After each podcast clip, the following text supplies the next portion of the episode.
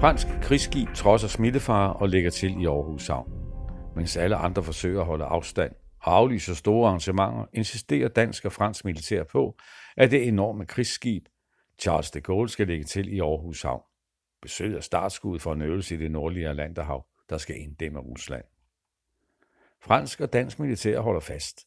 Et af verdens største hangarskibe, det franske Charles de Gaulle, ligger til ved Aarhus Havn den 29. marts. Den lokale fredsbevægelse er ikke i tvivl. Krigsskibet bør droppe besøget. Citat, sådan et besøg vil indebære stor smittefare.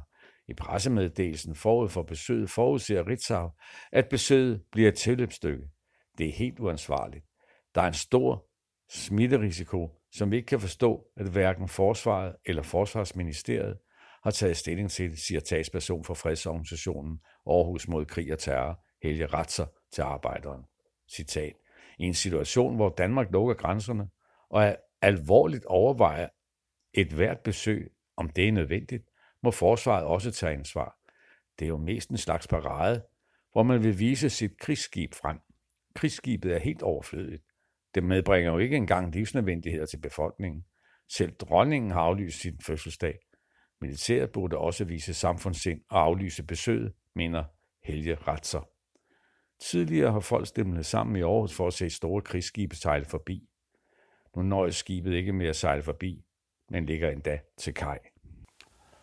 Aarhus borgmester Jakob Bundskov afviser, at kommunen kan forhindre krigsskibet i at komme til byen. Citat. Aarhus Havn har ifølge havneloven modtagepligt i forhold til de skibe, der ønsker at anløbe havnen. Derfor har Aarhus Havn stort set ingen indflydelse på, hvilke skibe, der anløber. Det vil kræve en myndighedsaflysning eller et afbud for Charles de Gaulle for, at et havneløb ikke afvikles, skriver borgmester i Aarhus Jakob Bundsgaard i et svar til enhedslistens medlem af Aarhus Byråd, Kjeld Valsø. Men fredsbevægelsen har ikke tænkt sig at lade sig stoppe.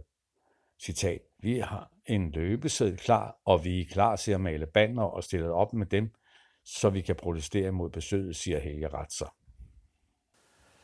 Det er ikke kun på grund af corona, at fredsbevægelsen mener, at flådebesøget og det øgede militære samarbejde mellem Danmark og Frankrig er en dårlig idé. Den danske frigat Niels Juhl skal i tre uger deltage i øvelser sammen med det franske krigsskib i det nordlige Atlanterhav, der er et geopolitisk strategisk vigtigt område.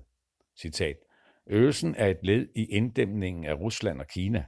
NATO vil kunne lukke af for Rusland og Kina og være i stand til at afspærre de to landes adgang til gennemsejlingen i Nordatlanten i stræderne mellem Grønland, Island, Færøerne og Skotland, forklarer Helge Ratzer. Det atomdrevne franske hangarskib Charles de Gaulle kan fragte op mod 40 kampfly og måler 261 meter i længden og vejer 40.500 ton.